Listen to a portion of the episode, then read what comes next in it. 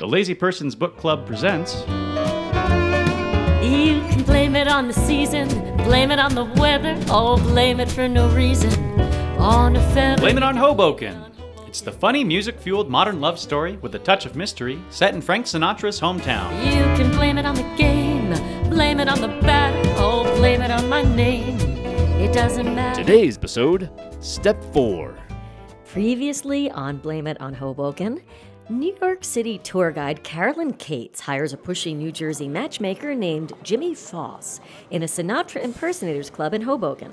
Her goal? To find a true and everlasting love in the next two weeks. And if that's not enough pressure, she's just been hired to find an overlooked landmark for the toughest record executive in town.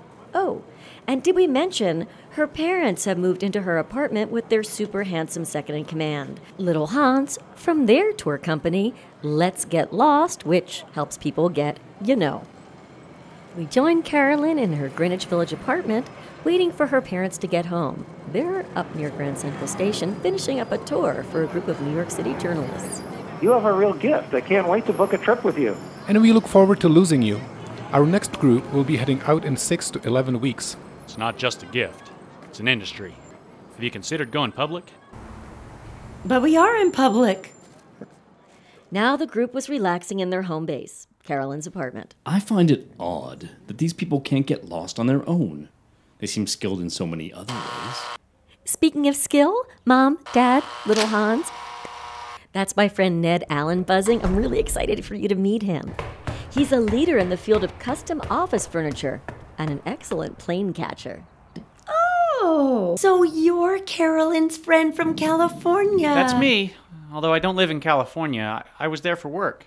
And you returned on a plane. It's the quickest way. Well, sometimes this cannot be avoided.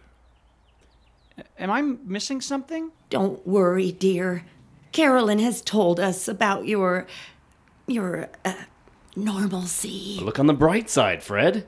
Being normal makes you quite unusual in our field.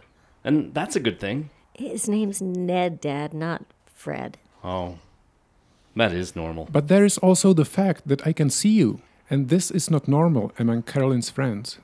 Little Hans was just trying to be nice, but the whole conversation was proving pretty confusing to Ned for a lot of reasons. And so Carolyn turned to a recipe well proven loosening people up in tight situations. Wine, anyone? Yes, please. So, you folks get people lost for a living? We, do. And we're proud of it. So many people waste their lives sitting behind a desk. And what do you do for a living? Uh, I make custom office furniture. Desks are my specialty. We have nothing against furniture. We simply have no use for it. Although I'm sure other people do. For instance. Wooden people! Oh, dear, I didn't mean to imply. Well, you know, that is. I mean. Luckily for all concerned, it was time for them to get going. Little Hans had gotten them invited to a charity roller skating night on the Bowery. Carolyn lost sight of her parents as soon as they entered the rink, and this time she was relieved to see them disappear for a little while. Ned, I'm sorry. I don't know what to say. Everything my folks and little Hans said back there, trust me, they didn't mean to be mean. Don't apologize. No one has ever thought of me as the odd man out before. And I gotta be honest, it feels great. Being uncool in your family is really cool somehow. I mean it. The way your parents and little Hans treat me, it makes me feel at ease. And there it was. Step four make something. Carolyn's family made Ned Allen feel at ease. She double checked it with Jimmy Foss, but she felt sure she and Ned had taken the fourth step.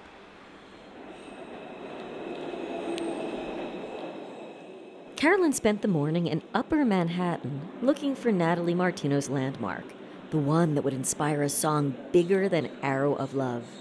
She had a lovely walk, but nothing caught her eye.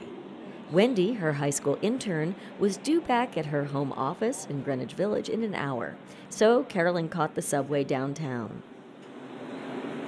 Ladies and gentlemen, due to track work, local trains will bypass the following stops. Please use the one, two, or three trains. Suddenly, Carolyn knew where she had heard that subway announcer's voice before.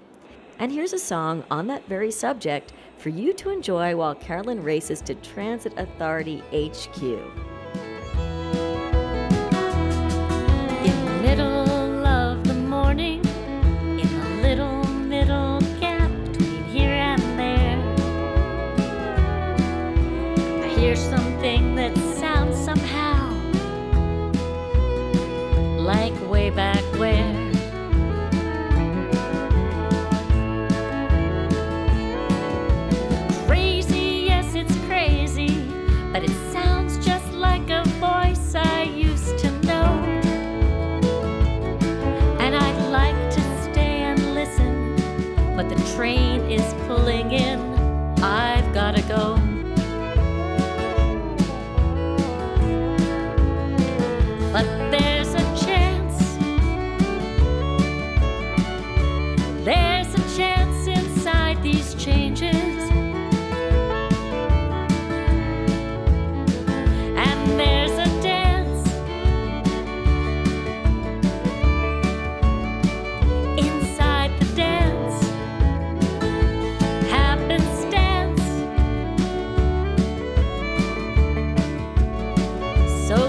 So so strange is sounding like a voice I used to know.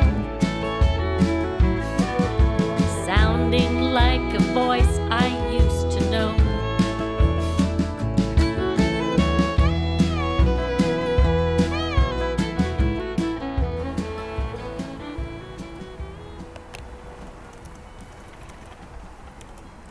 You want to talk to the voice of the subway?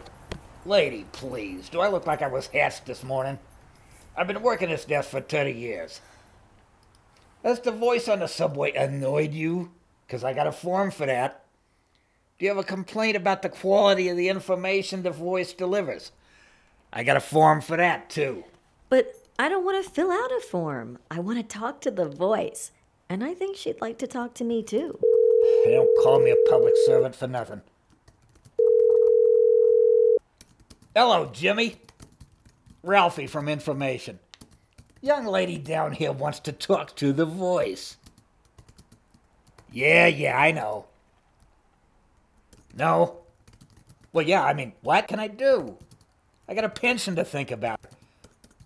Plus, we got armed security down here if she's a nutcase. But she don't look like a nutcase. Okay, 10 4, roger that. The voice is coming down. As Carolyn walked over to the foot of the stairs, a woman in a blue Transit Authority uniform appeared on the upper landing. She had a sturdy build and short gray hair that emphasized the sharp angles of her face. Well, well, Miss Cates. I could say this is a most pleasant surprise. Miss Chupesky! The woman descending the staircase was New York City's voice of the subway. The person who recorded messages about train delays and disruptions, requests to mind the closing doors, and to treat one's neighbor relatively well. Before that, she'd been a math teacher. Of course, if we factor in certain variables, your arrival is understandable, as I'm sure you understand. Hold on, Chapesky. You're telling me you really know this girl? Know her? I taught her algebra. She was one of my most dedicated students. You taught math, Chapesky? When? Where? You gotta be kidding me. Many years ago, in a high school several hundred miles away. No wonder everybody listens when you talk. They may not know who you were, but boy, they feel it. There's nothing like a math teacher to scare folks quiet. Thank you. I appreciate that. Well, Miss Cates, you have arrived at a convenient time. My workday is ending. Shall we go somewhere and reconnect? I'd love to, but I need to be in my office when my intern arrives. An intern, Miss Cates? An office? How wonderful! I lead tours of overlooked landmarks. Overlooked landmarks? I would like to hear more about this business. Perhaps we could reconnect in your office.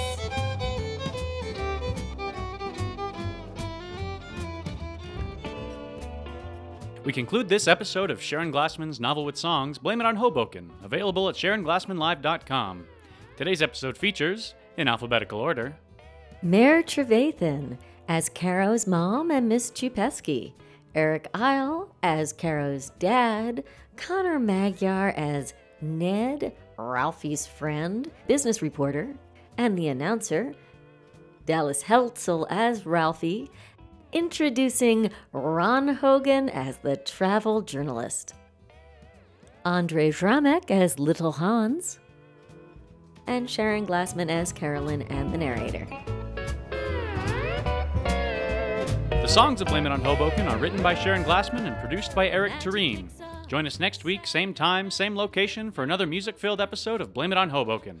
Blame It on Hoboken comes to you from Studio To Be or Not To Be in Longmont, Colorado, and is syndicated on the Longmont Compass.